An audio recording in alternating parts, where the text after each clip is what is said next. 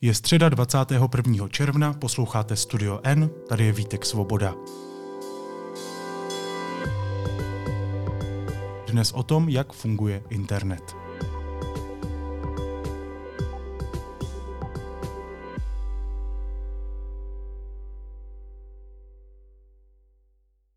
Internet obsahuje snad všechno kolem nás. Od komunikace s rodinou, přes šíření informací a třeba studium na vysoké škole, po udržování mezinárodních vztahů. Jak ale funguje, kde se bere a taky co bude po něm? O internetu si budu povídat v závěrečné epizodě vědecké série s Petrem Koupským. Ahoj Petře, vítej. Ahoj Vítku. Petře, zkusme to krátce. Jo? Co je to internet?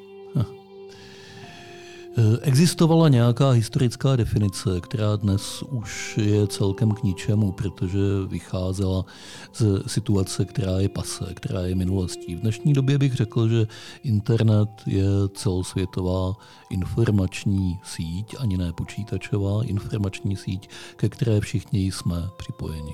Pojďme si to ukázat na konkrétním příkladu. Já třeba pošlu fotku svého syna svojí mámě. Víš co, já to, já to udělám. Jo? Já mm-hmm. půjdu do WhatsAppu, vypnu si letadlový režim a půjdu do Whatsappu a pošlu teďka, třeba tady ta je hezká, tady koukej, jak žongluje.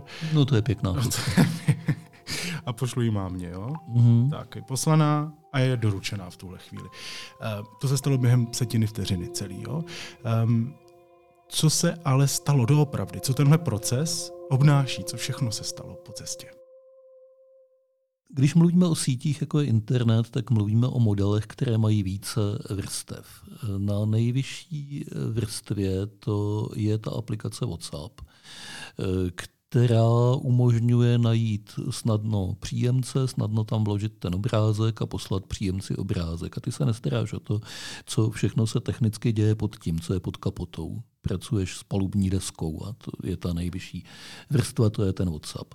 Ve skutečnosti se stane to, že aplikace si rozloží ten obrázek do jedniček a nul, e, najde si e, příslušnou eh, adresu nejbližšího směrovače, přes který to bude posílat. To už mluvíme o infrastruktuře internetu a použije ten způsob připojení, který je na tvém telefonu v tu chvíli k dispozici, což bude nejspíš Wi-Fi a nebo mobilní připojení u mobilního operátora. V obou případech jdou ty jedničky a nuly přes nějaké úzly a tady už se dostáváme k té infrastruktuře internetu, skládá se z úzlů. Každý z těch úzlů, když dostane zásilku, tak ví, kterým směrem, ke kterému dalšímu úzlu jí poslat. To pozná z adresy, kterou tam vložila ta aplikace. Promiň, úzlu, jak se mám představit úzel? Úzel eh, ano, správná otázka. Eh, všechno je to potřeba vysvětlovat co nejnázorněji. Uzel je počítač. Uzel je počítač, kterému se taky může říkat router, směrovač, anebo ještě nějak jinak, podle toho, jaký typ uzlu to je, ale je to počítač v síti, jehož hlavní činností je komunikovat, přijímat zprávy, které k němu přicházejí a posílat je někam dál zhruba správným směrem.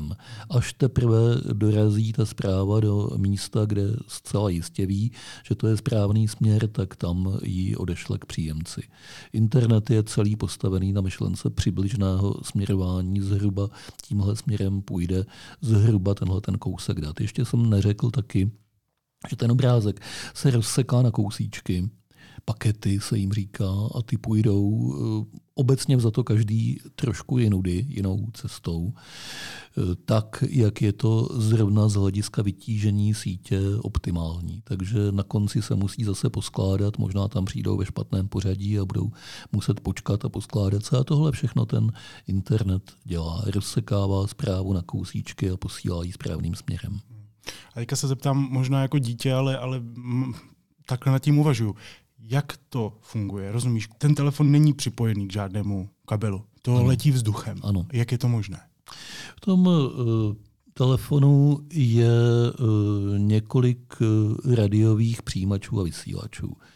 Minimálně tam je přijímač a vysílač mobilního signálu na frekvenci, na které pracuje mobilní síť a je tam vysílač a přijímač Wi-Fi, což je zase jenom rádio na trošku jiné frekvenci, které funguje v rámci malé vzdálenosti lokální sítě, jakou máme tady v redakci, ale na vyšších rychlostech, proto se to používá. A e, ten telefon v zásadě funguje jako vysílačka, to znamená, vyšle elektromagnetický signál, zavolá si uh, tu uh, přijímající stanici, kterou je v případě Wi-Fi eh, náš eh, router tady v redakci a v případě mobilního signálu je to základ nová stanice, nějaká anténa eh, našeho mobilního operátora někde tady poblíž v Praze a tím se ustaví to první spojení a dál potom si ty úzly předávají tu zprávu mezi sebou. Hmm. To znamená, že můj telefon to umí rozsekat na malé kousíčky do jedniček a nul a potom to přes nějakou frekvenci poslat signálem tam, kam je potřeba. Je to tak, tohle dělá software tvého telefonu. On to dělá ještě trošku složitěji, on musí překódovat uh, ty jedničky a nuly do trochu odlišného typu signálu, vhodného pro ten eh, přenos radiovými. Eh, vlnami, musí dbát na to, aby se vysílání většího množství eh, telefonů nebo počítačů nepopletla, protože tady máme připojenou jenom na tom Wi-Fi, máme připojenou spoustu počítačů a telefonů a všechny vysílají, každý sice je naladěný na maličko jinou frekvenci, ale musí se nějak zařídit, aby nemluvili přes sebe zkrátka dobře těch činností, které se tam dějí pod tou kapotou toho internetu neviditelně, je opravdu hodně. Každá z nich je poměrně jednoduchá, srozumitelná. To, co z toho dělá složitou věc, jsou ty vrstvy. Každá z těch vrstev dělá něco. Vždycky přemýšlíme obvykle jenom o jedné z nich. Tohle ale není začátek toho té cesty toho internetu. Tohle je vlastně konec. To, že já můžu svojí mámě poslat nějakou zprávu, obrázek je vlastně výsledek až eh, celé té cesty. Co je na začátku? Kde, kde, kde začíná internet, jestli se to tak dá říct? Kde začíná, kde má nějaký střed, ústředí, ředitelství, ne, ne, nemá. Hmm. nemá. Byl od samého začátku vymyšlen a vybudován tak, aby se bez ústředí a bez začátku obešel. Eh, řík, technicky se eh, tomu říká decentralizovaná síť. A byl vymyšlen právě proto tímhle způsobem, že ty centrální body jsou zranitelné. A když ho na konci 60. let v Americe vymýšleli, tak se snažili, aby byl bez takového zranitelného místa, aby ta infrastruktura byla maximálně odolná, aby byla taky maximálně pružná, aby se do ní dalo kdykoliv cokoliv připojit a odpojit a na činnosti těch zbývajících částí se to nijak neprojevilo což byl tehdy poměrně radikální požadavek, protože jediné sítě, se kterými byla zkušenost, byly telefonní sítě, klasické telefonní sítě. Oni dneska už telefonní sítě tak nevypadají, jako vypadaly tehdy, ale tehdy to byly skutečně centralizované sítě, kde eh, se ty jednotlivé telefony připojovaly k ústředně jako paprsky ke slunci. Uprostřed eh, byla ta ústředna, která to přepojovala zase k jiné ústředně v jiném městě. A eh, tohle vypadalo jako tehdy jako jediný jediný logický způsob, jak takovouhle komunikační síť uspořádat, protože ono to má obrovskou výhodu, že se to snadno řídí. Že stačí mít nějak pod kontrolou to centrum, tam se zbíhají všechny pasivní signály a tam potom se soustředí všechna logika, všechna chytrost té sítě. Kdežto, když má být rozložená, distribuovaná, tak ta chytrost té sítě, ta znalost, jak má fungovat, musí být v každém z těch bodů, včetně toho tvého telefonu.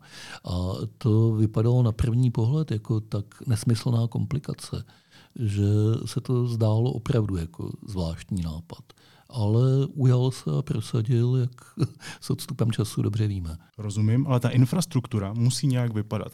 Vím, že existují datová centra. Jak vypadá infrastruktura internetu, která dochází až třeba k té anténě hmm. nebo až k mému modemu? Ty se ptal, kde má začátek. Možná, že svým způsobem za začátek se dá považovat něco, čemu se říká protokol. Pro, slovo protokol je velice důležité v sítích. E, stejně jako v diplomacii e, znamená souhrn pravidel pro komunikaci postavených tak, aby nedošlo k nedorozumění. Aby e, všechno běželo hladce. V případě internetu jsou jeho protokoly, jeho pravidla pro to, jak mají data vypadat a jakým způsobem se mají a nemají odesílat, navrženy tak dobře, že zatím vždycky umožnili používat další a další novější a komplikovanější typy dat. Začínalo to texty a dneska jsme u videa a výhledově u virtuální reality a kdo ví čeho dalšího ještě. A po těmito protokoly, těmito požadavky se řídí úplně všechno, co se k tomu internetu připojuje. Čili máme, ano, máme datová centra, kde se e, provozují ty největší a nejvýkonnější internetové služby, jako je Google, Facebook, podobně. E, máme e, poskytovatele připojení, což jsou firmy, a zařízení specializovaná na to, aby eh, koncové uživatele, jako jsme my se svými počítači a telefony, k té síti připojili, ale nic jiného nedělají. Eh, máme eh, takzvané sítě distribuce obsahu, Content Distribution Networks, což jsou taková posilující zařízení, která u těch dat, kterých, po kterých je největší poptávka, o které je největší zájem, zajišťují, aby běhali tou sítí opravdu rychle. Typicky je to u videa Netflix by se neobešel bez těchto distribučních sítí. Máme spoustu dalších věcí a všechny se řídí jednotnými pravidly, jednotným protokolem. Je to něco podobného, jako že po železnici může jezdit spousta nejrůznějších eh, vagonů a lokomotiv, ale musí zachovávat stejný rozchod kolejí a musí se řídit stejnými pravidly provozu strojů, se musí respektovat ty značky, které tam jsou a světlo na semaforech.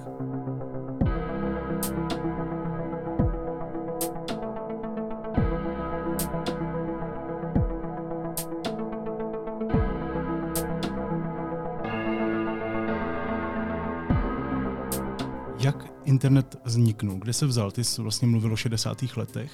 Ano, to je doba, kdy internet vznikl ve Spojených státech.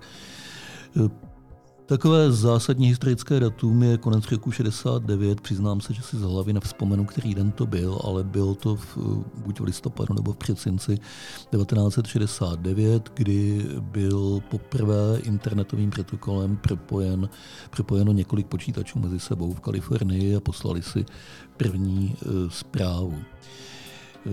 Na vývoji internetu měla zájem vláda Spojených států a e, ministerstvo obrany, protože zvažovali tehdy, jak by vypadala komunikace, včetně počítačové komunikace, ta už tou dobou byla docela velké téma, v případě e, války, v případě jaderného napadení Spojených států. To byla věc, o které se tehdy uvažovalo, že může kdykoliv nastat. A jeden z prvních požadavků byl, aby ta budoucí komunikační síť obstála i v takovémto případě, aby byla co nejodolnější a aby nebylo to jedno centrum, na které by stačilo tu bombu hodit a bylo by po uh, síti. Uh, technici z univerzit, se společnosti Rand Corporation a z několika firm uh, vymysleli tu koncepci decentralizované distribuované sítě, o které jsem mluvil, a další lidé potom přišli a začali uvádět teoretickou matematickou koncepci do praxe. Mezitím se ukázalo, že armáda vlastně bude komunikovat asi jinými způsoby a že tohle pro ní nebude příliš zajímavé, takže pro ten původní účel eh, řízení, strategického řízení obrany Spojených států se internet de facto nikdy nepoužíval. Byl vyvinut sice za armádní peníze, ale Stal se od samého začátku takovou akademickou hračkou, předimenzovanou trochu, eh, se kterou si nějakou dobu nikdo moc nevěděl rady. Je to pěkné, ale k čemu to vlastně budeme používat. Ten opravdový zlom v použití internetu nastal až v 90. letech s nástupem osobních počítačů a s připojením osobních počítačů k síti. A chápu to správně, že na začátku, úplném začátku zjistili, že se dokážou přes nějaký signál, přes nějakou frekvenci poslat jedničky a nuly? Pořád to jsou jedničky a nuly. Vždycky, vždycky posíláme jedničky a nuly. Všechno, co v tom počítači máme, se do těch jedniček a nul překládá. Když půjdeš dostatečně hluboko tou strukturou, tak eh, na začátku máš třeba video. Eh, když se podíváš lépe, tak se ti video rozloží do posloupnosti statických obrázků. Když se podíváš ještě lépe, tak obrázky se ti rozloží do pixelů, do eh, drobných čtverečků, který má každý nějakou barvu. Když se podíváš ještě lépe, tak každý těch pixelů se dá popsat nějakým číslem vyjadřujícím sitosti tří základních barev. A když se podíváš ještě lépe, tak ta čísla se převedou na jedničky a nuly. Všechno jsou jedničky a nuly. Já to potřebuji, promiň, pochopit. Eh, to znamená, že je to tak, že já bych si třeba zvolil, že jedno tlesknutí je jednička a dvě tlesknutí jsou nula. Dejme tomu. A kdybych správně tleskal, tak vlastně posílám nějaký signál. A na tomhle mm. začal fungovat internet? Na tomhle začal fungovat internet. Eh, místo tleskání tam eh, byly dvě rozdílné úrovně elektrického napětí, ale jinak to popisuješ v zásadě dobře. Takže elektrickým napětím, takové jako zaškubnutí, ano, eh, jestli ti, jde, jestli ti jde o to, čím se rozlišují ty jedničky ano. a nuly, tak se rozlišují v počítači a v komunikaci úrovní elektrického napětí. Mm-hmm, které, které se tam po velice kratičkou dobu vyšle. Mm-hmm, takže jsou takové elektrické záškuby. Zajímavý. O pár desítek let později je internet uh, všude. Můžeme si říct, co všechno v současném světě na internetu závisí? Já nevím, možná by bylo jednodušší říct, co na něm nezávisí. No to je pravda, co na něm nezávisí. V tuhle, v tuhle chvíli je na internet napojeno nějakým způsobem úplně všechno, kromě věcí, u kterých by to bylo nebezpečné z nějakého strategického hlediska. Takže uh, systémy jaderných raket, aspoň já pevně doufám, uh, jsou od internetu odpojeny řízení jaderných elektráren, je od internetu odpojeno Eh, nějaké biolaboratoře s vysokým stupněm nebezpečnosti jsou od něj snad možná taky odpojeny. Ale úplně jisté to není. Třeba když se hackerům podařilo úspěšně napadnout v Iránu závod na přepracování jaderného paliva, tak to udělali přes internet, přestože by se zdálo, že by to nemělo být možné, ale povedlo se jim to. Takže internet je informační infrastruktura světa. Je na něj napojeno úplně všechno. Těžko budeme hledat eh, něco technicky zajímavějšího nebo podstatnějšího, co by s internetem nesouviselo. A to se stalo od konce 60. respektive od 90. let. To se stalo spíš od těch 90. let než od 60. protože eh, mezi rokem 1969 a řekněme 1995 eh, internet tak jako podřimoval a byl zajímavou hračkou pro nadšené amatéry, byl předmětem výzkumu pro akademické vědce a používal se v několika speciálních aplikacích, včetně něk- nakonec některých těch obraných eh, nějaké radarové systémy, o tom se moc nemluvilo. A to bylo tak všechno. Takže tohle všechno, o čem teď mluvíme, že celý svět je na internetu a všechno je na něm závislé, to se stalo během posledních 30 let. Internet se světem, jestli to chápu správně, šíří kabely, které jsou pod mořem. Jo? Do Evropy putuje třeba z USA, z Evropy pak třeba zase do Afriky. Kabely, které jsou na dně moře, někdy i pod ním. Jo. Chápu to správně, tady, že tady se taky posílá signál jedniček a nul na takové vzdálenosti. Ano. A ještě chápu správně to, že když je ten kabel optický nebo skleněný, že to je světlo? Že to je světlo, že, to jsou, je že, to jsou, že to jsou záblesky světla. To je eh, Existuje způsob, jak přeložit eh, elektrické signály do záblesků světla zpátky a na velké vzdálenosti se současnými technologiemi je nejvýhodnější eh, používat optické kabely čili opravdu posílat ty záblesky světla. Optické kabely mají nejvyšší přenosovou rychlost a největší přenosovou kapacitu. A taky jsou dost odolné proti vrušení a poškození a podobně, takže ty velké vzdálenosti jsou ideální volbou. A ano, svět je propojen pod mořskými kabely vlastně mezi všemi kontinenty a to velice hustě. To je úžasný, že to je světlo.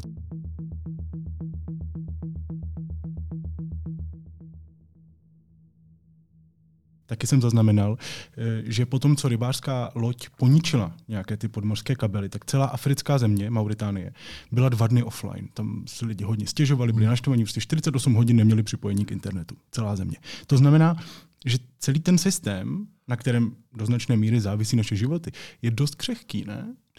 Dá se to tak říct. Na druhou stranu on má opravdu dost eh, velké rezervy, redundance se tomu technicky říká.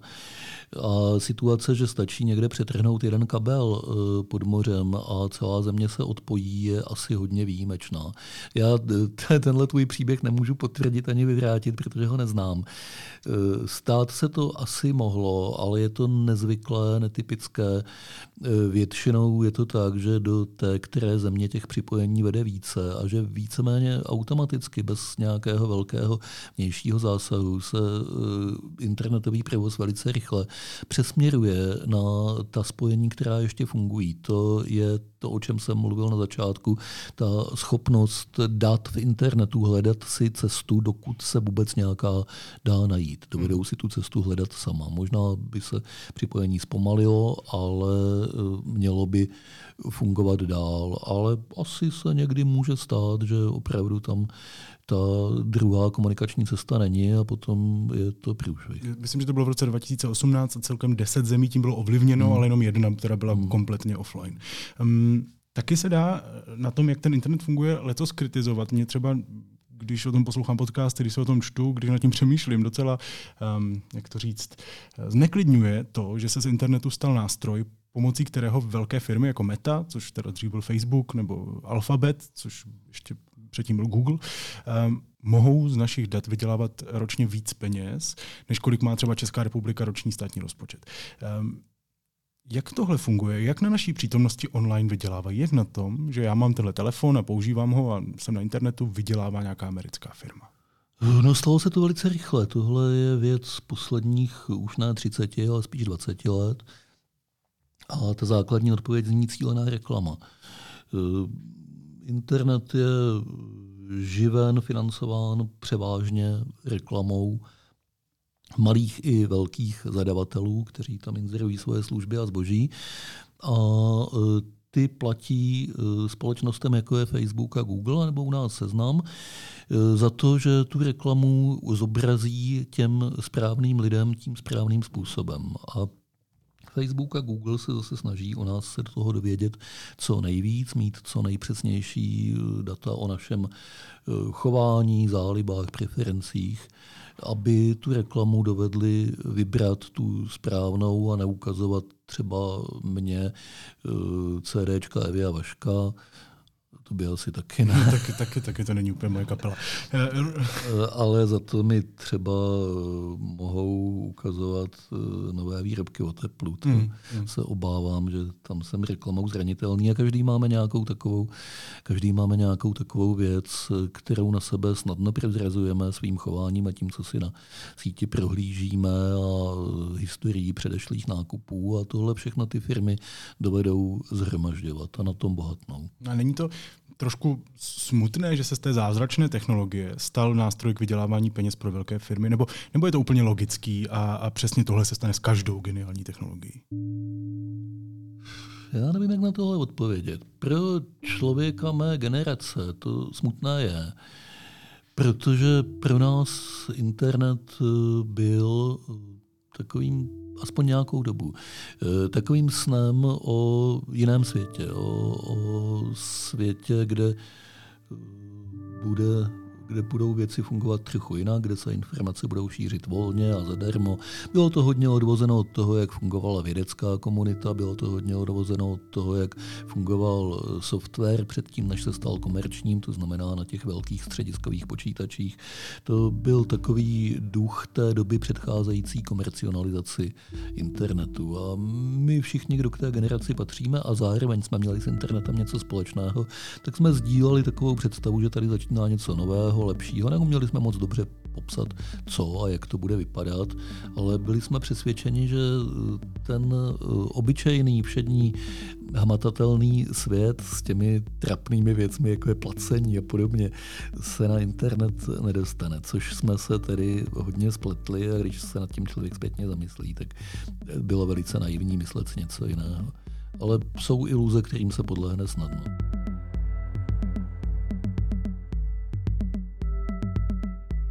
Na druhou stranu, eh, takové věci, jako je Google, jako je Gmail, jako jsou úložiště dat, jejich přivoz stojí peníze, musí být konec konců z něčeho financována. Možnosti jsou dvě, buď to platíme penězi přímo, anebo platíme těmi svými osobními daty.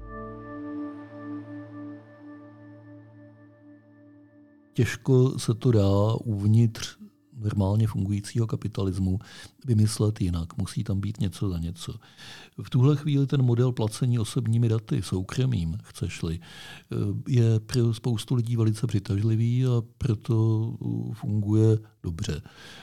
Sice na něj nadáváme, ale v zásadě ho využíváme. Pokud by se stalo, že začne být neschůdný, že se proti němu velká část spotřebitelů vzepře, tak pořád je tady ta druhá možnost, že to všechno bude za peníze. A nebo nějaký veřejnoprávní internet. Veřejnoprávní internet je hezká myšlenka a nevím, jestli je moc dobře realizovatelná, nevím, co všechno by to sebou přineslo. Fakt je, že nikde na světě to v téhle podobě v současnosti nefunguje. Nějaké nápady byly třeba ve Skandinávii, ale nikdy se to moc neujalo. Nevím, no, je to taky možná ještě možnost do budoucna, ale zatím, zatím ne.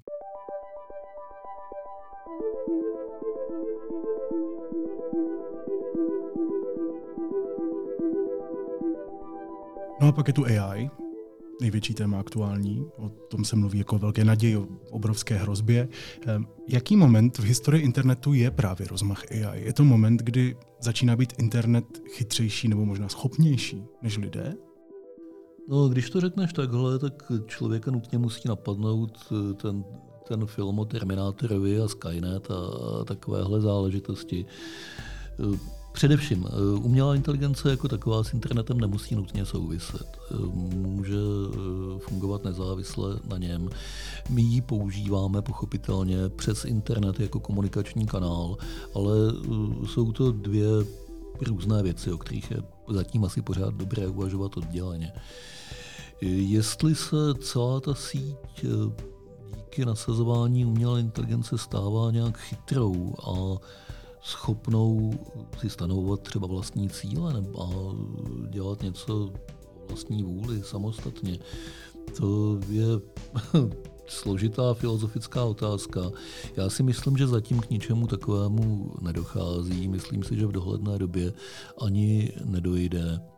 Ale to je konzervativní úvaha a většinou se konzervativní odhady budoucnosti vyplácejí, protože většinou svět funguje tak, že se vlastně moc nezmění a pak nastanou občas zlomové okamžiky, kdy je všechno úplně jinak a konzervativní odhad je úplně vedle. Takže eh, tohle se pochopitelně může stát. Já si myslím, že zatím je umělá inteligence nějaký uh, kvantitativní posun, ale ne velký zlom kdykoliv mě ale budoucnost může usvědčit co mil.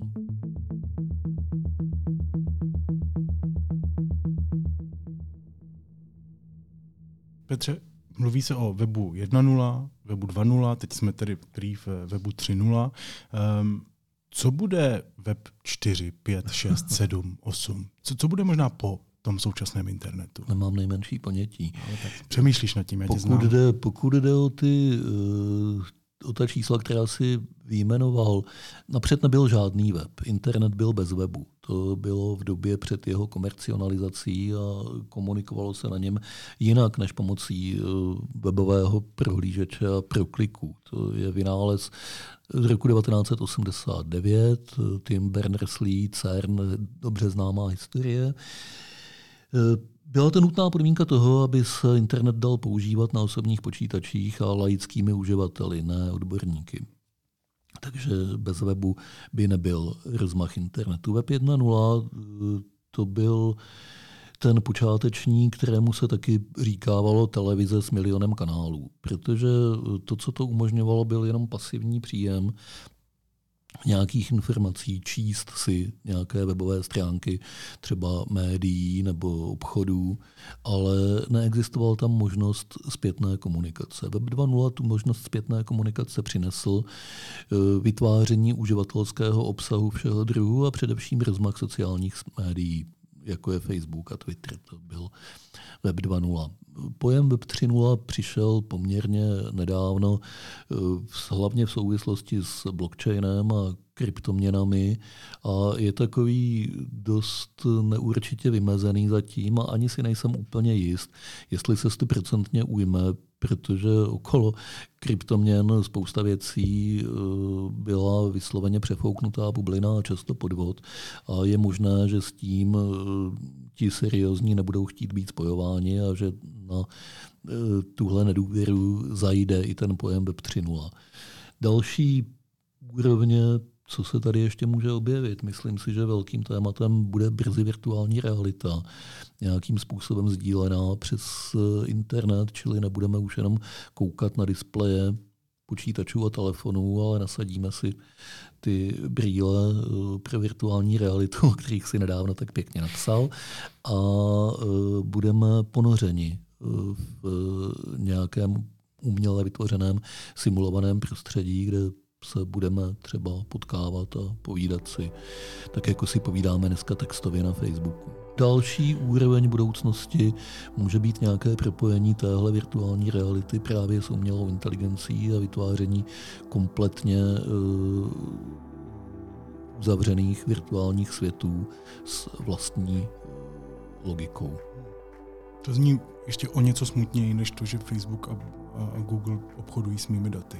Zní to trochu strašidelně, protože to opravdu už znamená odtržení od téhle reality a ponoření do jiné. Ale nikde není psáno, že se to opravdu ujme. Klidně možné, že zájem o to nakonec nebude tak velký, jak se v tuhle chvíli zdá a jak by výrobci těchto technologií určitě chtěli.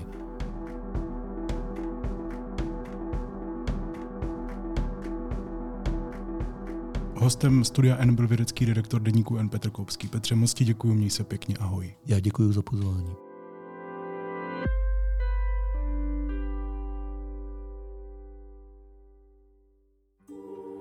Intriky z rady a špinavé tajnosti. Kdo táhá zanětky v zákulisí totalitní vlády? Zakázaný román Tongolele neumí tančit právě v prodeji.